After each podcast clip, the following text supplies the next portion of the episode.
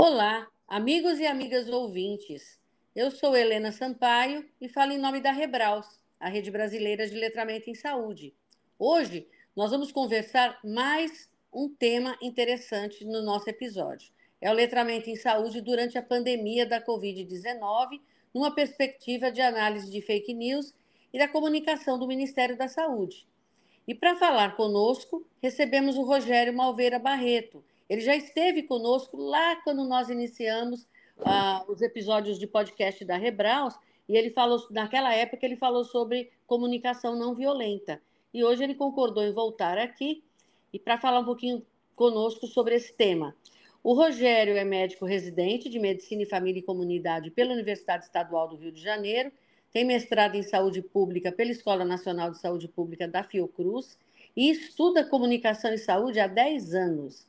Ele facilita processos de grupo e atua como facilitador aprendiz de comunicação não violenta há cinco anos, sendo empreendedor de impacto social na Pulsares, que é uma iniciativa brasileira de saúde focada no letramento em saúde e disseminando o falar fácil em saúde. Além disso, ele é membro fundador da nossa Rebraus e é fellow da Social Good Brasil. Oi, Rogério, bem-vindo, como é que está? Oi, Helena, boa noite, boa tarde, bom dia para os ouvintes, muito obrigado pelo convite. Estou bem animado para a gente falar sobre este assunto que foi o meu trabalho de dissertação de mestrado. Eu também estou entusiasmada a partir desse título, já fiquei entusiasmada, Rogério. Rogério, diz para a gente por que, que você resolveu estudar esse tema. Então, entrei no mestrado do edital de Covid e a minha proposta era estudar como foram as ações de Covid-19 do governo federal em comparação com uma ação que tivesse sido feita por uma comunidade para ela mesma, na perspectiva do letramento para a saúde comparando com a, com a, hipótese de que a ação feita pela comunidade teria sido mais eficiente do que a ação do governo, porque teria sido feita de modo mais adaptado para a realidade local. Sendo que com a pandemia e até mesmo mudanças que aconteceram na minha vida, consegui fazer esse trabalho e busquei fazer um trabalho que se conectasse com a realidade que acontecesse, para não ficar um trabalho muito teórico, eu tinha muito essa preocupação. E aí me chamou muito a atenção o fenômeno das fake news, da desinformação que aconteceu durante a pandemia. Né? Eu acho, eu tinha essa sensação de que as fake news eram um sintoma de alguma desconexão que a gente tem num campo de entendimento em comum com o processo científico. E aí eu decidi mergulhar nessa temática, estudando as fake news que aconteceram no espaço brasileiro, e comecei a refletir no, no estudo que seria muito interessante também comparar como é que foi a resposta do Ministério da Saúde em relação às fake news, entendendo que o Ministério da Saúde tem um papel importante na comunicação e na divulgação científica para propiciar que né, a vacinação acontecesse. Porque nas, na, no que aconteceu durante a pandemia no Brasil, as principais fake news que tiveram foram em relação à vacinação. De cada cinco fake news que circularam no território brasileiro nos anos da pandemia, uma era sobre vacina contra a Covid. Né? E aí isso me interessou a estudar como foi que o Ministério da Saúde reagiu ou não reagiu a essas fake news que aconteceram. Então eu fiz um estudo comparativo que estudou essa comparação entre as fake news e a comunicação do Ministério da Saúde, como foi que elas atuaram durante a pandemia e como é que isso aconteceu na perspectiva do letramento em saúde, né? O que for, como é que essa comunicação foi feita na perspectiva do letramento em saúde? Será que a comunicação feita pelo Ministério foi uma comunicação letrada? Será que as fake news têm um letramento em saúde? E antes de eu começar o estudo, eu tinha essa hipótese de que as fake news elas também tinham iam mais aos pressupostos do letramento em saúde, por mais paradoxal que isso parecesse, do que a comunicação oficial do governo, né?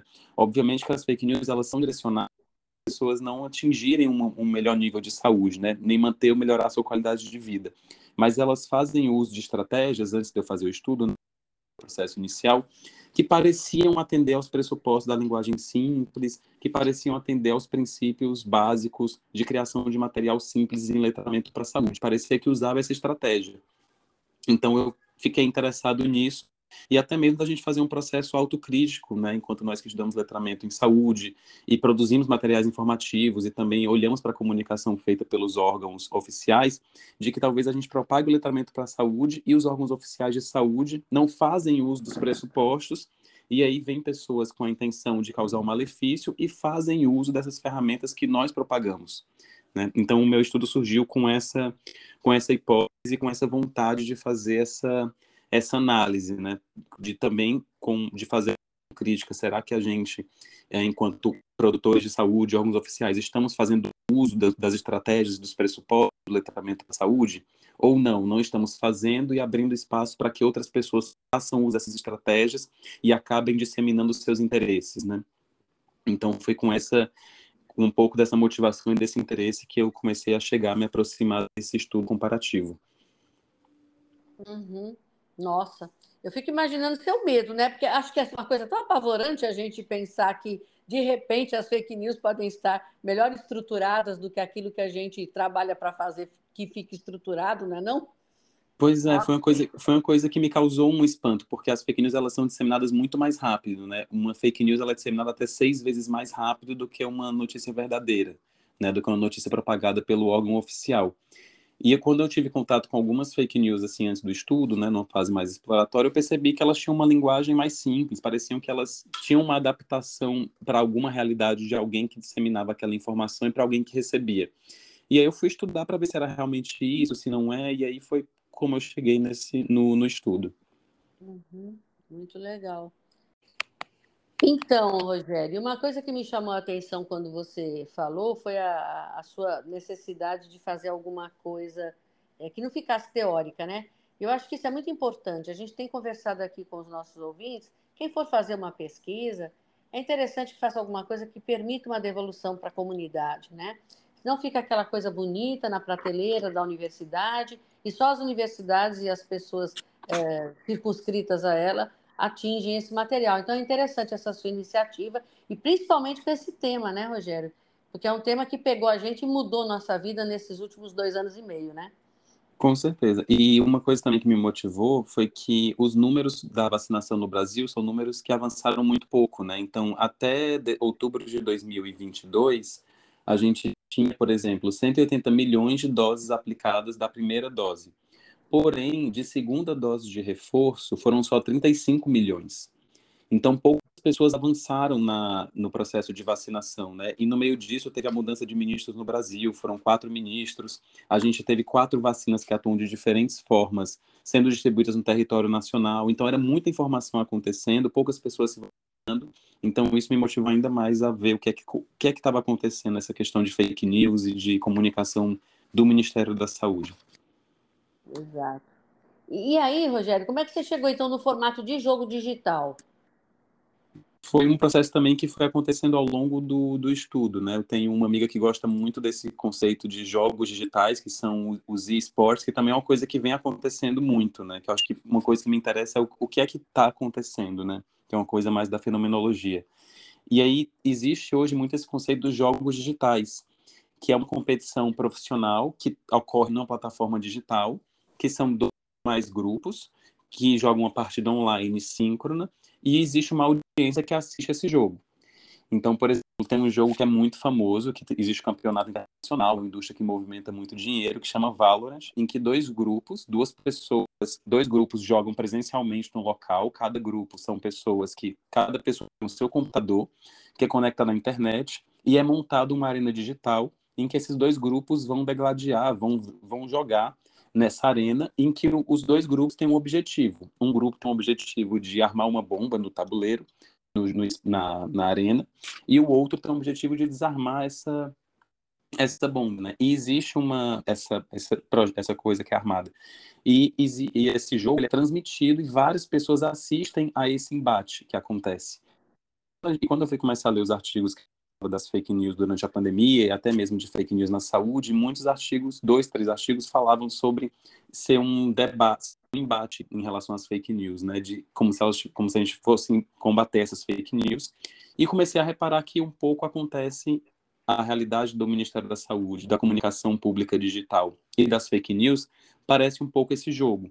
Né? Então, fazendo um paralelo, é como se esse, existisse um local físico, que é o Brasil, dos anos da pandemia, e que cada um desses grupos, o grupo que dissemina fake news e que cria, e o grupo que produz a comunicação do Ministério da Saúde, eles fossem dois grupos que fossem ter um embate na arena digital brasileira, que é como se fossem as redes sociais, e cada um tem um objetivo. As fake news têm um objetivo né, de impedir que as pessoas se vacinem, e o Ministério da Saúde tem o objetivo que as pessoas se vacinem. E aí esses dois grupos, eles produzem peças digitais, o, o grupo das fake news, fake news e o grupo do Ministério da Saúde produz informação e peça digital, e essas informações são colocadas nas redes sociais, e as pessoas brasileiras que têm acesso à internet assistem a esse embate e vão compartilhar ou disseminar e disseminar ou não essas informações e a partir disso vão decidir se elas vão se vacinar ou não. E as pessoas assistem a esse embate entre esse time das fake news e o time do Ministério da Saúde a partir da sua lente de interpretação da realidade e a partir das suas habilidades de acessar, compreender, avaliar e usar as informações digitais que elas têm acesso. Ou seja, elas fazem uso do seu letramento para a saúde. Então, me pareceu muito um, um embate, né, usando essa metáfora, e que a gente assiste a esse embate a partir das nossas habilidades de letramento para a saúde. E daí surgiu a ideia de fazer o trabalho nessa forma, para fazer um processo mais fácil de entender a lógica do, do trabalho. E cada uma dessas áreas é disposta no trabalho. Então, eu discorro sobre como é o, o que foi que aconteceu no Brasil na pandemia, o, quais, são, quais eram as vacinas que estavam disponíveis no Brasil, que é meio que o assunto desse embate, quais sociais brasileiras, quem são as pessoas que estão presentes nessas redes sociais, são os espectadores, o que é hesitação vacinal, que é o objetivo desse embate, quem é que faz parte desse time das fake news, quem é que faz parte do time do Ministério da Saúde, qual é o histórico desses times no Brasil e o que é esse embate que é a comunicação e saúde, né? E aí falo letramento saúde, que é esse referencial de análise do embate, né? É até também, enquanto eu pesquisador, eu avalio o time, né? Porque não só os espectadores, foram as pessoas brasileiras, elas usaram suas habilidades de letramento para a saúde, para observar como é que esse jogo aconteceu, as pessoas usam né, suas habilidades para entender o, como, o que é as fake news, se elas acreditam ou não, e também vão avaliar as informações do Ministério da Saúde, como eu também fiz uso do letramento para a saúde, geometria de análise, para entender como é que cada time performou. O que foi que cada time produziu de informação e qual é essa informação, o quão qual é a qualidade dessa informação quando a gente olha com a lente do letramento para a saúde. Se é uma informação que atende aos pressupostos do letramento para a saúde ou não. Né? Então, por isso que eu utilizei essa lógica do, do jogo, né, do jogo digital, para fazer esse paralelo com o que com, com o estudo e para ficar mais fácil de, de ter uma visualização do que acontece. Uhum, nossa, eu não sabia nada disso. não conheço o jogo, não, não tinha pensado nessa perspectiva. Estou achando o maior barato. Que coisa é, interessante. E é muito, muito curioso, assim, porque esse, esses jogos, eles são algo, assim, que é, é incrível, assim, há pessoas, é, milhões de pessoas, várias pessoas, tem campeonato mundial, tem etapa nacional, e aí quando a minha amiga começou a me mostrar isso, me lembrou muito desse, do, disso, né, porque a gente tem, o Brasil é um dos países que mais usa rede social no mundo, né, o quinto país que mais usa rede social no mundo. Então, 168, 185 milhões de, 165 milhões de brasileiros estão conectados no WhatsApp, por exemplo, né? Em 2026 vão ser 188 milhões de pessoas conectadas à rede social no Brasil. Nossa. Então, o Brasil tem muita rede social, né? E muitas pessoas conectadas na internet, né? 99% das pessoas que têm acesso à internet no Brasil acessam por um dispositivo, um dispositivo móvel e a, e a porcentagem de pessoas que, a, que acessam a internet em áreas rurais subiu 20% de 2019 para 2021. Então, o Brasil tem uma presença muito forte em rede social, né? o que também fala um pouco de como é que, do porquê existe tanta informação no espaço digital brasileiro, né? nesse cyberespaço. Nossa, eu vou começar a olhar esses jogos agora para aprender um pouco. Mas eu não tinha nem, olha, eu, eu, tá meu analfabetismo na área, porque eu não tinha nem ideia, não tinha, nem tinha ouvido falar nesse negócio. Muito legal. E aí você está falando várias vezes letramento para a saúde. Por que letramento para a saúde, Rogério? Foi um título, um, uma nomenclatura que eu escolhi usar no trabalho como uma perspectiva de, de fazer uma análise, de trazer um pouco essa perspectiva ampliada, assim, porque tem esse embate do letramento em saúde e do literacia em saúde. Né? E o, as pessoas que usam literacia em saúde, alguns dos argumentos usados são porque a literacia é um nome que difere do letramento, porque os primeiros estudos no Brasil que falaram de letramento em saúde foram estudos que avaliaram uma perspectiva no nível funcional, se a gente olhar os três níveis propostos por Nutbin, né, o funcional, o interativo e o crítico. E aí, as pessoas que fazem uso da literacia dizem que o letramento no Brasil ficou associado a esses estudos que fazem uso para os estudos de nível funcional e não avalia o letramento na complexa e que a literacia ampliada e que a literacia seria esse nome que viria para uma perspectiva ampliada. Sendo que o Brasil é um país que tem um alto nível de analfabetismo funcional né? então é muito difícil a gente falar de letramento em saúde no Brasil se a gente não olhar para uma perspectiva funcional porque é o que acontece na realidade não tem como a gente falar de outra perspectiva sem passar por isso né? E literacia é um nome que é mais usado em Portugal, letramento eu acho que é uma coisa muito mais vinculada no Brasil, pela perspectiva da professora Magna, eu acho que é mais adaptada à nossa realidade. Então, letramento é um nome que eu prefiro né, usar. E uma das pesquisadoras que fala sobre literacia com o nome literacia, ela, ela usa literacia para a saúde, né? porque ela vê a perspectiva do literacia em saúde como uma perspectiva que é algo imposto ao indivíduo, como é algo que é para fora, como algo determinado. Inclusive, é uma crítica feita às pessoas que estudam comunicação, que o nome comunicação em saúde restringe a comunicação à área da saúde, não é uma perspectiva ampliada, então se usa comunicação e saúde no lugar do comunicação em saúde. Achei interessante essa perspectiva da preposição e adotei o para a saúde, né, para usar perspectiva ampliada, que foi uma perspectiva que eu acabei eu utilizei no trabalho para avaliação das peças digitais fake news e pelo Ministério da Saúde. E aí, quando a gente fala de avaliação de materiais pelo letramento, a gente tem três análises principais.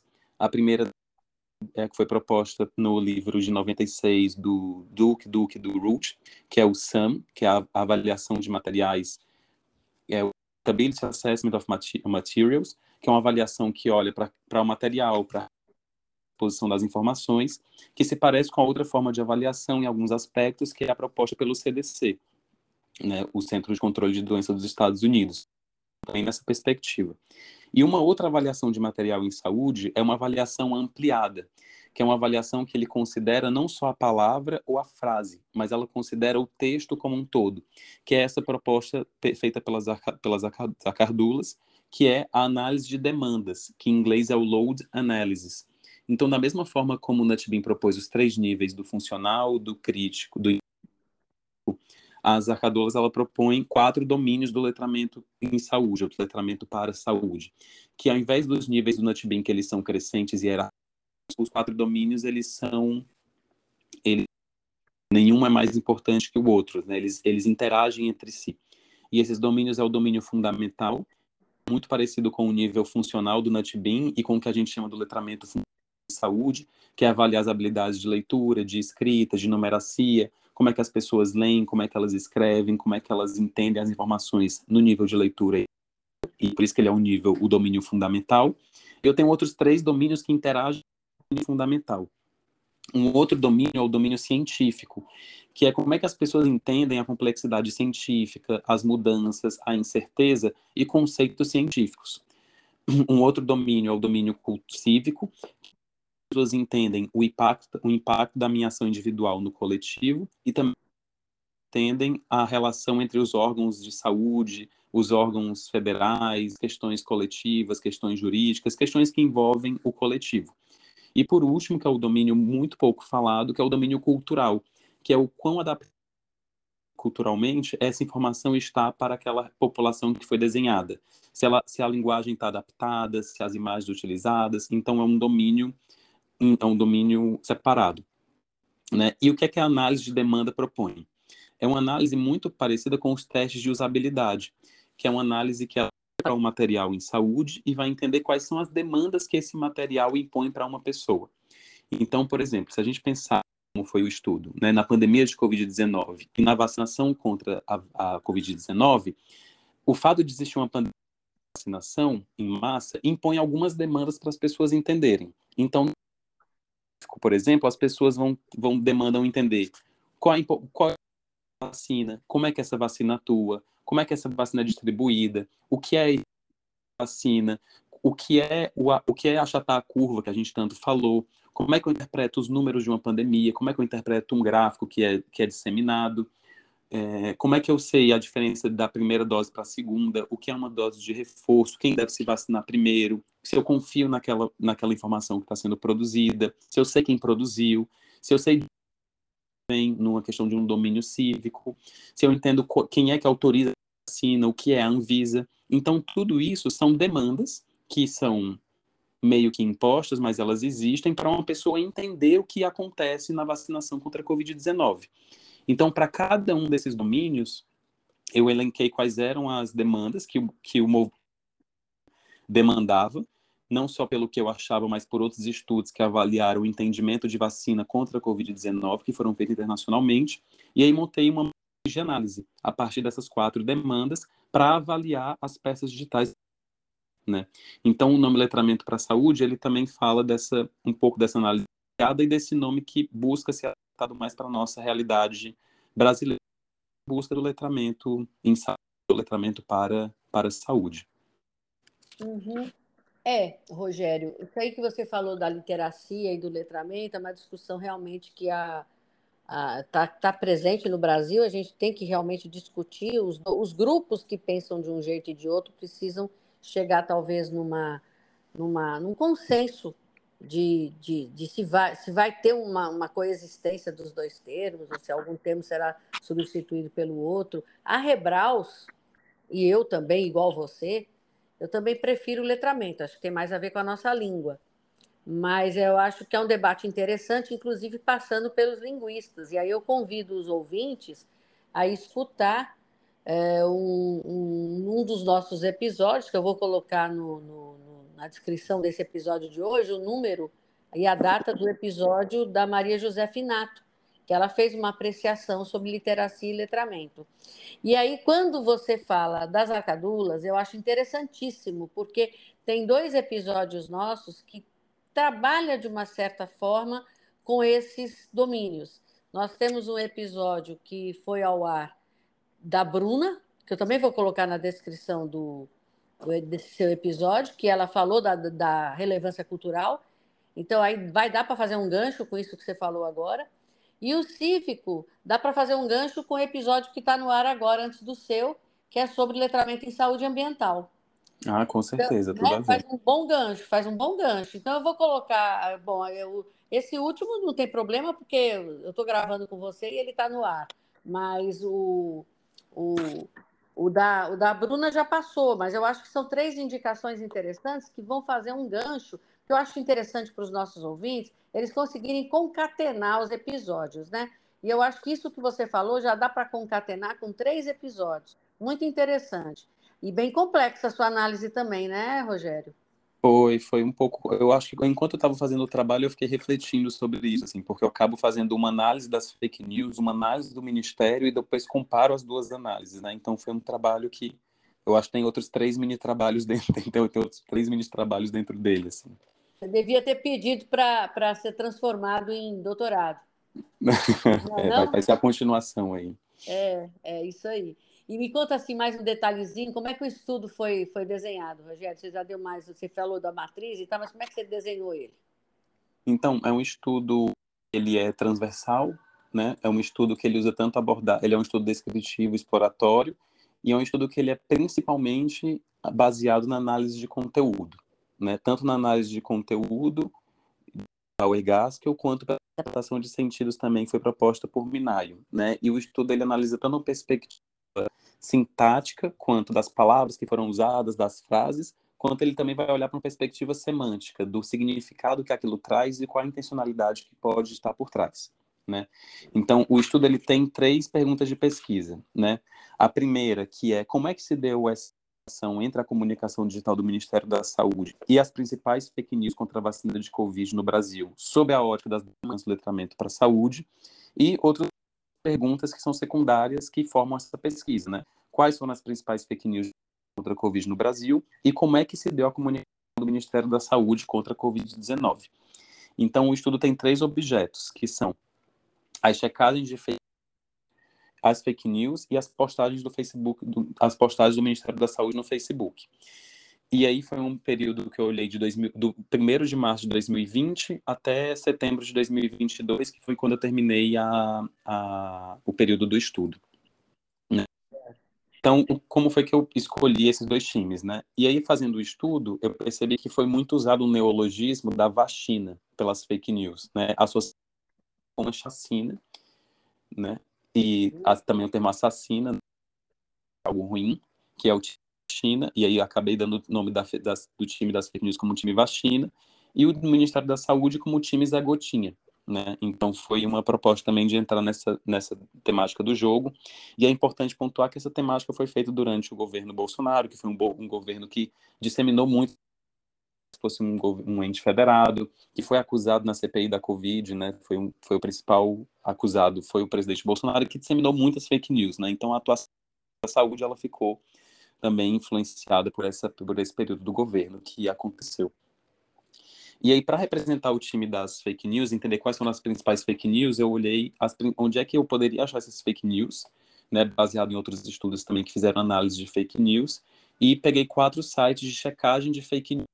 Né? E aí fiz uma raspagem desse site, que é por meio de um software que você raspagem dados, né? É uma coisa legal, autorizada, porque são dados que estão disponíveis é, na internet. Ela só facilita a extração desses dados.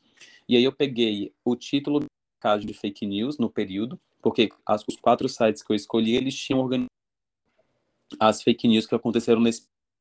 Então, eu peguei todos disponíveis no período de março de 2020 até setembro de 2022, que foram publicações desses quatro sites e fui escaneando cada uma delas para o que era fake, o que era uma checagem que era de fake news contra a COVID-19, né? E aí cheguei em 794 checagens e aí, para cada uma dessas checagens, eu fui lendo, extraindo quais eram as principais ideias e categorizando o que é que estava presente nessas ideias, né? Quais eram as ideias que estavam presentes e quais eram as categorias de ideias presentes. Junto disso, eu fiz uma codificação quais eram os temas anti-vacina, quais eram as marcas de vacina falada e quem era que estava sendo citado nessas fake news. Né? Então foi uma análise que demorou um, um, tempo, eu refiz outras duas vezes, porque eu fui um pesquisador único, né? então tem alguns vieses de, de análise que acontecem. Então as fake news foi por isso, foi uma análise bem completa, era uma análise que não tinha sido ainda feita dessa maneira robusta, desse jeito, e a mesma coisa foi uma análise também bem robusta para o time do Ministério da Saúde. Né? Eu escolhi o Facebook do Ministério da Saúde, porque das redes digitais que o Ministério da Saúde usa, o Facebook é a rede com maior número de usuários e também é uma das mais antigas. E basicamente o que existe do Ministério da Saúde vem do Facebook do Ministério da Saúde. Então é mais completa para entender qual foi a comunicação digital do Ministério da Saúde. Né? Como a ideia foi olhar para esse ambiente digital, onde as fake news acabam se disseminando bastante, eu olhei qual era a principal meio digital do Ministério, que foi o Facebook. E aí também uma ferramenta que é um software que faz essa raspagem de dados, sim, com as fake news, mas por um outro software do próprio que é feito o Facebook. Todas as postagens de março de 2020 até setembro de 22, que foram 4.400 postagens, e aí fui olhando uma por uma o que era postagem que eu poderia considerar, que era se falassem sobre a vacinação contra a Covid-19, e eu forço a mais para dar uma ajudada no time do Ministério da Saúde, para aquelas postagens falassem a favor da ciência, que falassem a favor da vacinação sem ser vacina contra a Covid-19, e acabei pegando 1.287 postagens, que pode que é um número considerável, mas é só 30% de tudo que foi publicado no. Então, só 30% foi relação a, em relação à vacinação contra a Covid-19. Né? E as fake news, que foram mais ou menos 700, 700 é uma proporção bem maior em comparação a todas as, publicações que tinham no site que eram de vários, né? Então, só, pela, só por esse primeiro perceber que foi uma comunicação que não foi tão efetiva, né? E aí, da mesma forma, eu também fiz a mesma coisa. Fui olhando, categorizando pelas ideias e vendo como presentes. Fiz uma análise de temas que eram pró-vacina, a partir de outros vi quais eram as marcas de vacina falada, vi quem é que estava sendo comunicado e fui fazendo essa descrição. E aí, depois disso, para cada um dessas dois, dois, grupo, dois, dois grupos de dados, eu escolhi cinco postagens do Ministério da Saúde e escolhi cinco, cinco fake news, né, que eu achei as mais representativas, e fiz uma análise mais aprofundada, buscando os sentidos, a intencionalidade, para buscar uma análise mais qualitativa em si. Né? E aí, os de análise que eu construí para analisar essas cinco, essas cinco postagens e cinco fake news, e também de outras informações que eu fui encontrando durante a, a análise. Então, foi um estudo que ele buscou, buscou fazer uma. Né, construir um escopo realmente do que aconteceu mais, mais robusto e completo em si, que foi uma análise de foi, foram muitos dados, né? E eu busquei refazer duas vezes porque como eu sou pesquisador único tem esse tem esse viés. Né? Uhum. É. Nossa, Rogério, você comeu, bebeu e dormiu o mundo digital nesse período todinho, não foi? Não fez mais nada na vida. Não foi, fez mais nada. Foi bem, foi construindo planilha e tabela e buscando entender o que foi que aconteceu. Foi bem, foi bem por aí, assim. É. Foi bem por aí. E é assim, né? A escolha do tema também, eu acho que no nosso caso, ela tem a ver um pouco com a idade do pesquisador, porque eu acredito que nós, pesquisadores mais velhos, né, que estamos noutra faixa de idade, a gente não consegue ter uma performance rápida para fazer isso que você fez. A gente demoraria muito, nunca conseguiríamos fazer isso no tempo do mestrado, eu acho. É, mas... Tem coisas que nós simplesmente não convivemos na nossa juventude e na nossa formação. E você não, você já você já é cria desse ambiente, né? Então, é você não demora, embora seja trabalhoso, que a gente vê pela tua descrição, foi extremamente cansativo, mas a gente vê que você, provavelmente porque você é jovem, você não, não, não é um ambiente estranho para você, né? É verdade. Foi ao passo também que eu fiquei batendo muita cabeça para entender como é que eu ia pegar todos esses dados em si. Né? E quando eu fui fazendo o estudo, eu percebi que eu poderia ter feito algo mas eu já, tava, já tinha feito, já tinha começado, eu falei, vamos fazer agora e vamos ver até onde até onde vai, né? Mas é um, foi um desafio para aprender as ferramentas e os limites delas e como é que vai, mas depois foi, depois fluiu, foi. É, aí flui, é, aí flui. Só leva tempo, mas flui. É. e, e, e, aí, pronto, fala pra gente aí os principais resultados que você conseguiu é, chegar. Então, e aí os resultados eu organizei também nessa forma desse jogo digital para organizar, né? Então, eu organizei em três formatos principais. Então, eu montei uma ficha técnica de cada time, que é como se fosse também a gente assiste um time de futebol que tem as principais informações do time. Eu fiz um quadro técnica para cada um dos times, resumindo as principais informações. Fiz uma descrição de quem são os jogadores, quem são as pessoas que produziram essas informações e uma lista de personagens, quem pessoas que são citadas nas postagens de, do Facebook, das fake news, e aí fiz uma descrição dos golpes, que é a outra parte, né? Os golpes produzidas, né? Que é como se fossem o que é que o time fez, né? Por isso que eu chamei de golpes, né? Que são as peças comunicativas produzidas. E aí esses golpes eu descrevi em relação às ideias que estavam presentes, aos formatos que foram utilizados, aos temas pró-vacina e anti-vacina e as marcas de vacina que foram citadas, né?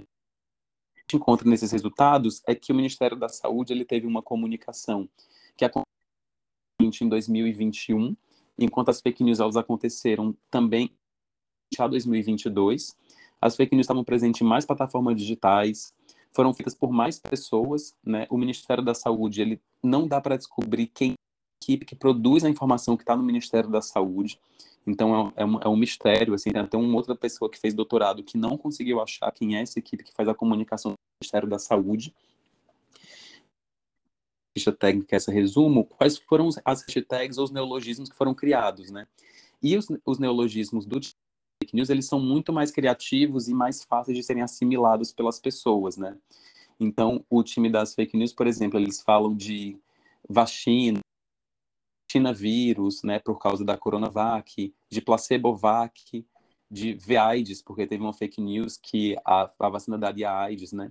E as, e as hashtags do Ministério da Saúde eram hashtags que promoviam muito o trabalho do Ministério da Saúde, mas que não promoviam a vacinação.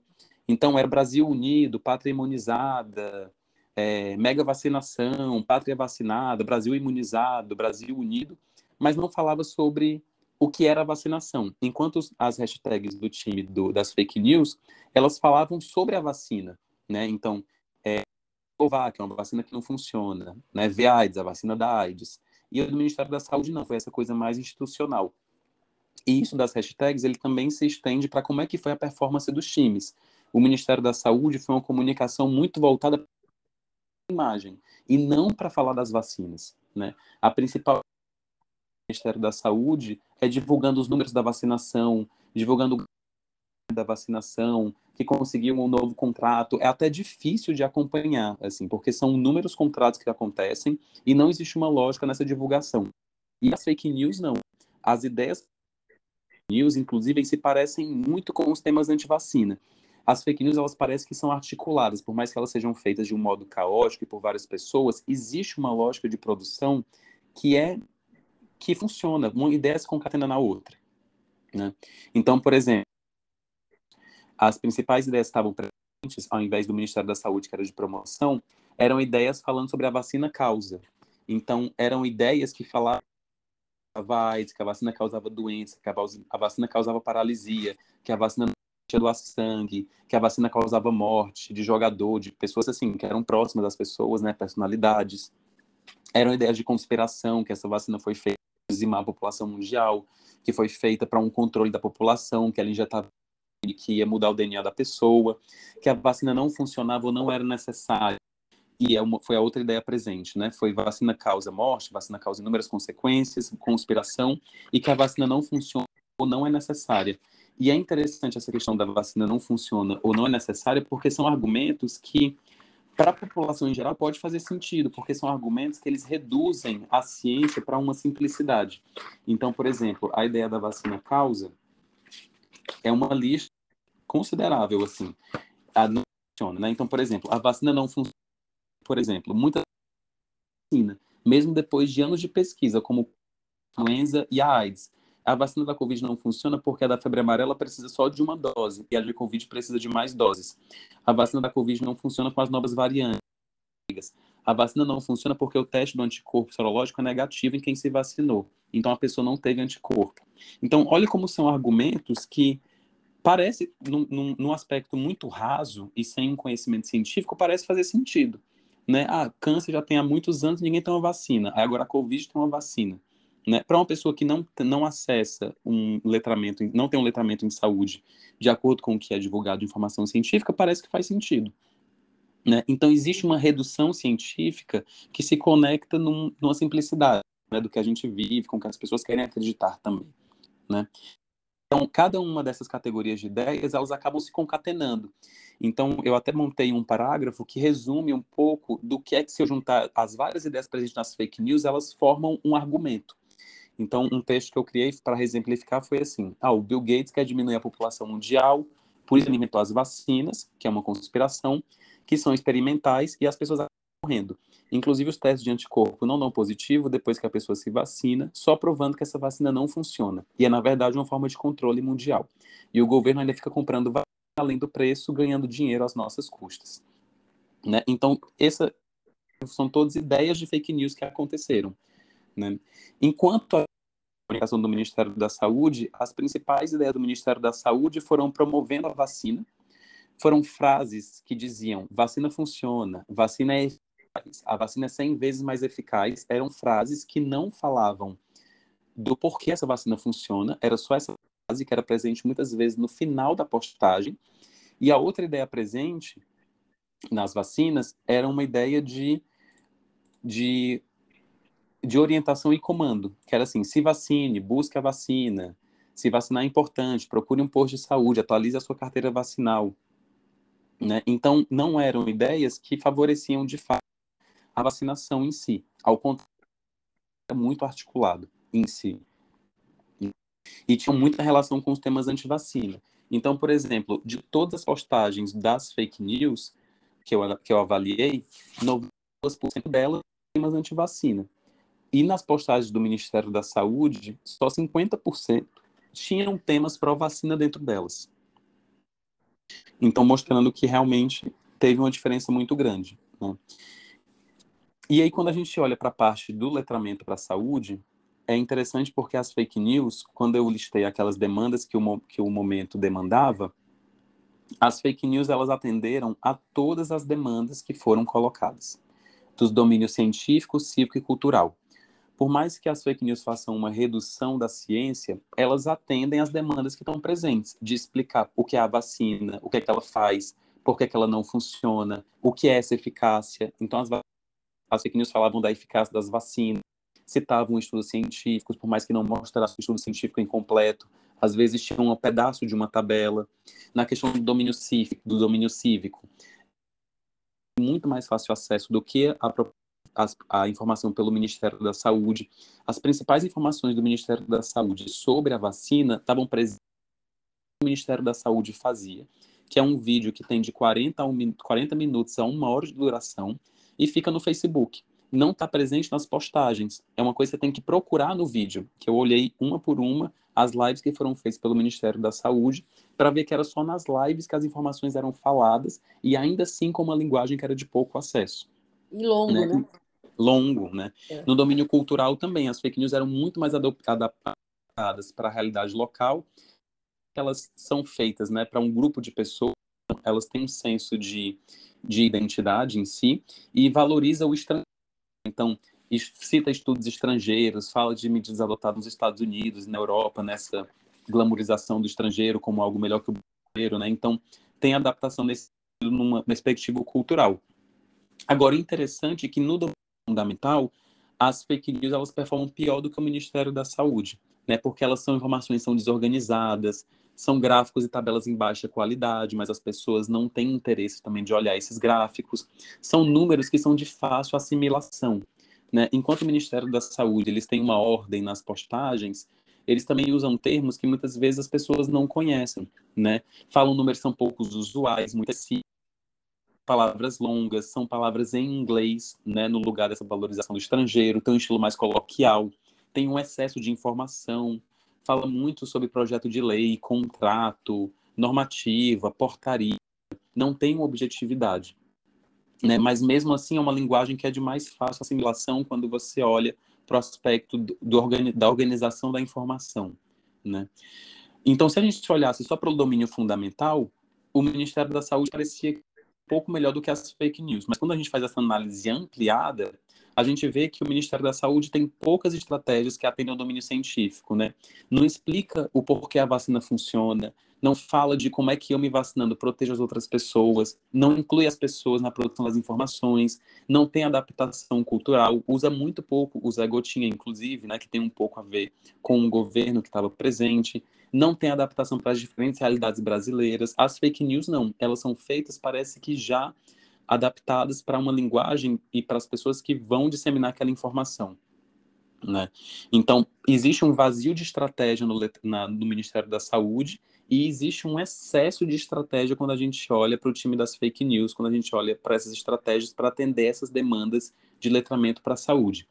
E, inclusive, o Ministério da Saúde ainda meio que se sabota, porque a justificativa que o Ministério usou para explicar do porquê que as vacinas funcionam era que a vacinação estava andando.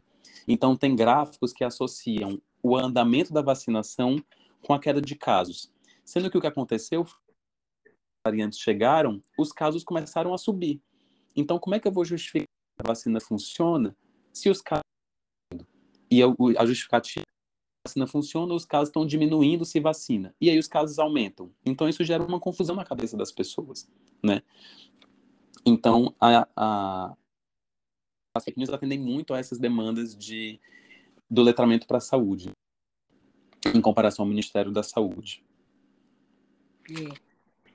Na verdade, o que nós precisávamos fazer era nos aproximar das estratégias da fake news e usar isso para Com as certeza. estratégias de comunicação oficiais, né?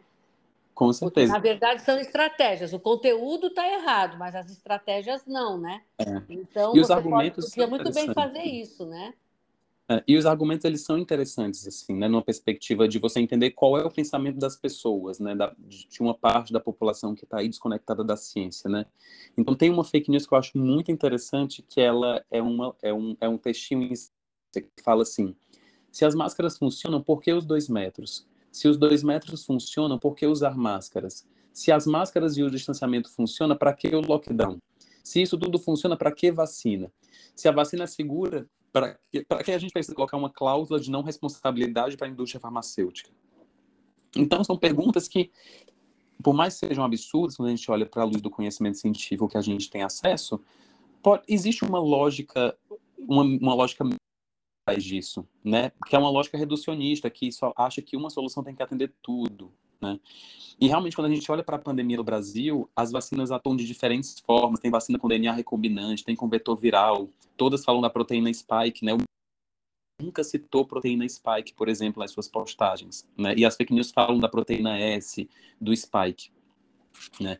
E, além disso, concessão de diminuir a porcentagem da eficácia para as vacinas serem aprovadas para uso emergencial. Então, isso também fala da incerteza do conhecimento científico. E aí, como é que a gente comunica essa incerteza do conhecimento científico? Né, para pessoas que têm uma menor, uma menor habilidade de letramento para a saúde, por exemplo.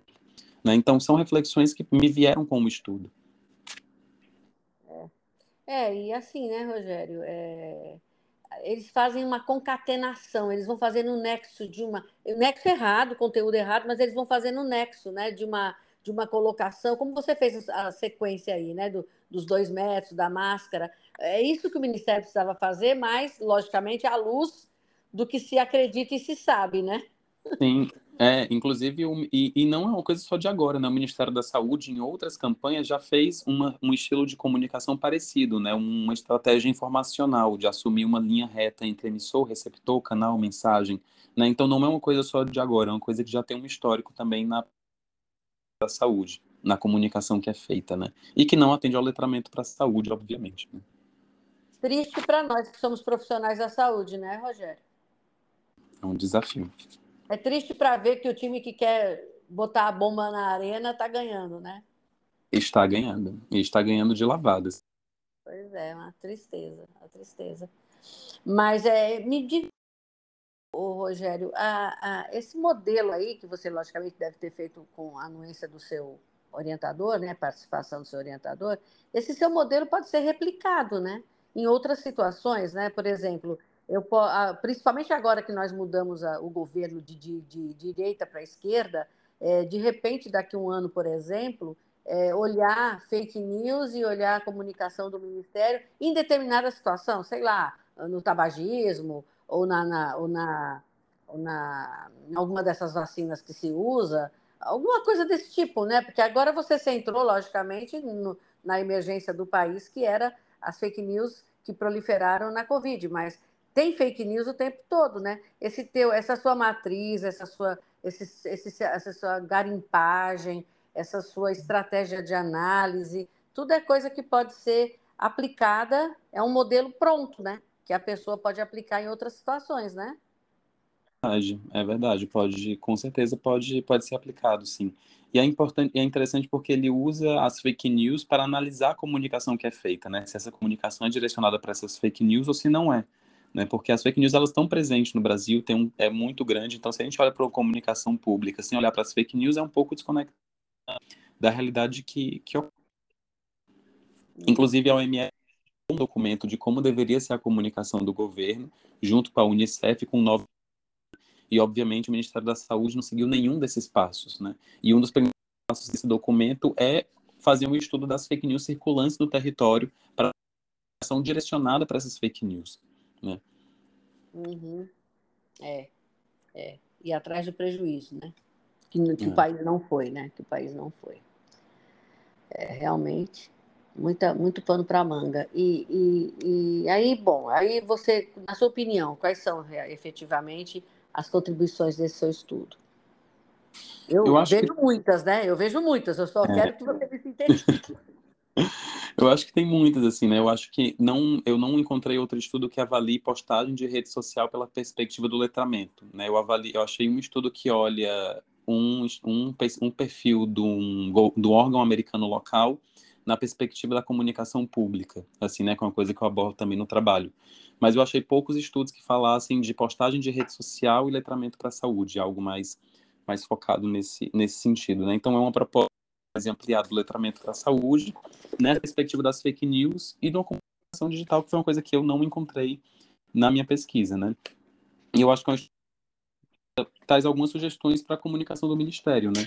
De trazer uma explicação maior do letramento científico, de fazer uma comunicação mais fácil da divulgação de números e dados de vacinação, né? De fazer uma comunicação realmente adaptada para as fake que isso importa, né? Tem estudos que mostram que isso afeta a hesitação vacinal da população, né? Uma sugestão de formar agentes populares e replicadores para convocar a população, né, já que o Brasil é um país muito grande, dialogar com as postagens, dialogar com os comentários das pessoas, porque era muito interessante porque as pessoas comentavam nas publicações do ministério, inclusive fake news, e o ministério não respondia de volta, né? Então, coisa também que eu percebi que era que era bem bem importante em si importância dessa análise ampliada do letramento para a saúde, né? De olhar não só para a perspectiva fundamental ou do nível funcional, mas a gente entender essas demandas científicas, culturais e cívicas que também são muito importantes quando a gente olha para um material ou para uma ou para um produto que a gente elabora, né? De, de saúde em si, entender que está dentro de um contexto. É importante olhar para esse contexto em si, né? E que a gente não pode se fechar numa comunidade né? Parece que as fake news elas estavam fechadas numa negação da realidade, ações absurdas, né? Quando eu quando eu li, eu fiquei até um pouco assustado e até mal de estar tão imerso, de estar tão imerso nisso, mas ao mesmo tempo a comunicação do ministério estava muito fechada em si mesmo, no interesse de somente divulgar o seu trabalho, que a gente sabe que é importante de rede social, mas eu tenho também uma outra demanda, né, que é o fazer uma divulgação científica de qualidade, né, que é o que a gente espera que surja agora nesse novo governo. É, né? Vamos esperar isso. É, vamos esperar isso. É muito importante. Esse teu trabalho é muito importante, Rogério. Eu fico imaginando aqui fazer o que você fez, por exemplo, em relação à diabetes, tipo 2. Porque é, é um problema seríssimo essa questão da glicemia alta, do, do, das pessoas comendo errado, não fazendo atividade física, eh, fumando e não, e, não, e não e utilizando bebidas alcoólicas, entre outros comportamentos de risco, né? Então é interessante, pegava teu modelo e avaliava as fake news em relação à diabetes e o que, que o Ministério realmente posta sobre diabetes, né? No seu Facebook, é verdade. né? É verdade. E aí vai para hipertensão, vai para câncer, para N coisas. Você tem aí um modelo de ouro na mão para ser avaliado uma série de coisas que podem contribuir efetivamente, pro, como você disse agora, né? Contribuir para o Ministério melhorar. Tem que melhorar, né? É, não adianta. Né? É. Não tem como continuarmos desse jeito. Interessantíssimo mesmo esse teu trabalho. Eu estou encantada e aprendi muita coisa aqui. Já estou aqui com coceira para nos meus dedinhos para ir no, no, digital procurar um bocado de coisa que você falou aí para me aprofundar. É, eu estou com vários artigos ainda para ler, que eu não li tudo de coisa interessante. Porque tem essa questão do que é que é verdade, como é que a gente decide o que é verdade, né? São uhum. vários assuntos, assim, bem... que me interessa bastante, assim. Exato. E, Rogério, tem mais algum... Eu poderia ficar falando com você até amanhã, mas a gente tem que terminar. tem mais alguma coisa que eu não tenha perguntado que você se lembre de colocar? Eu tá animado, assim, porque faz um tempo que eu não entrava em contato com o trabalho, né? Que acho que foi tanto tempo imerso que eu dei um tempo para dar uma, uma, uma decantada, assim, no conteúdo. Mas acho que uma coisa que eu coloquei no, no trabalho que que a gente não falou e que eu acho que é bem interessante é essa conexão do trabalho com a não violência, né? Porque ela é uma perspectiva que busca se conectar com a realidade e não excluir as coisas, né? E aí Gandhi foi um grande precursor da não violência e eu fui lendo a auto eu fazia o trabalho e várias coisas me chamaram a atenção da postura que o Gandhi tinha com a verdade, com a realidade, e o quanto isso era diferente das pessoas que disseminavam fake news. Né? Então, o Gandhi falava que é, que busca a verdade deve, antes de tudo, ser tão humilde quanto o pó. O mundo pisa sobre o quem persegue a verdade deve ser tão humilde que mesmo o pó poderia pisá-lo o Gandhi, na sua vida, ele estudou cristianismo, budismo, hinduísmo, antroposofia. Era uma pessoa que viajava de terceira classe para entrar em contato com a realidade das pessoas. Era uma pessoa que estava muito aberta a se conectar e entender a realidade. E eu acho que a proposta até mesmo do letramento, pra, do letramento de saúde para a saúde é se conectar com a realidade que acontece, independente do quão estranho aquela realidade possa ser. Então, para a gente poder fazer uma comunidade é importante eu me conectar minimamente ao que está acontecendo. Essas fake news são tão absurdas, né? Então acho que isso é uma coisa que me ficou para mim do, do trabalho, assim, a não violência e do próprio letramento para a saúde também. Uhum. É muito legal. Eu espero que você. Eu imagino que você deve estar deslumbrado consigo mesmo no momento, porque depois que passa aquele período de você abandonar por causa da imersão, acho que quando você vem falar sobre ele, você começa a ver como ele é rico, né? Como ele é bacana, né? Verdade, me empolguei bastante. É, eu espero poder contar com você agora quando você começar a avançar mais com isso aí, trazer outras análises que acabam aparecendo as análises que não são as obrigatórias do mestrado, né? É, se coloque aí à disposição para vir, me avisa quando você quiser e vamos fazer mais um episódio, mais dois episódios, o quanto você achar interessante, porque ah, abre, abre, abre, a cabeça né, das pessoas, isso que você falou aqui hoje. Ah, total. Com certeza. Estamos aí. Estamos Beleza. Então, eu agradeço mais uma vez, Rogério, você ter dedicado seu tempo aqui para nossos ouvintes, para mim. É muito importante mesmo o que você disse. Eu acho que vai dar muita coisa para o pessoal ter ideias e refletir e analisar, coisa que a gente às vezes só, só conclui que é fake news e não analisa o impacto que isso pode estar tendo na realidade. Então, isso é muito importante para os nossos queridos e queridas ouvintes fazer esse exercício de casa depois que eu vi teu, tua, tua entrevista, né? E aí também nós temos o Spotify, pessoal, para vocês poderem comentar algum aspecto ou trazerem dúvidas para o Rogério. Então, mais uma vez, obrigado, Rogério, obrigado, ouvintes, por ouvir este podcast. Aguardamos vocês no nosso próximo episódio. Até lá. Tchau, tchau, Rogério. Obrigadão. Tchau, Helena. Obrigado pelo tempo. Abraços.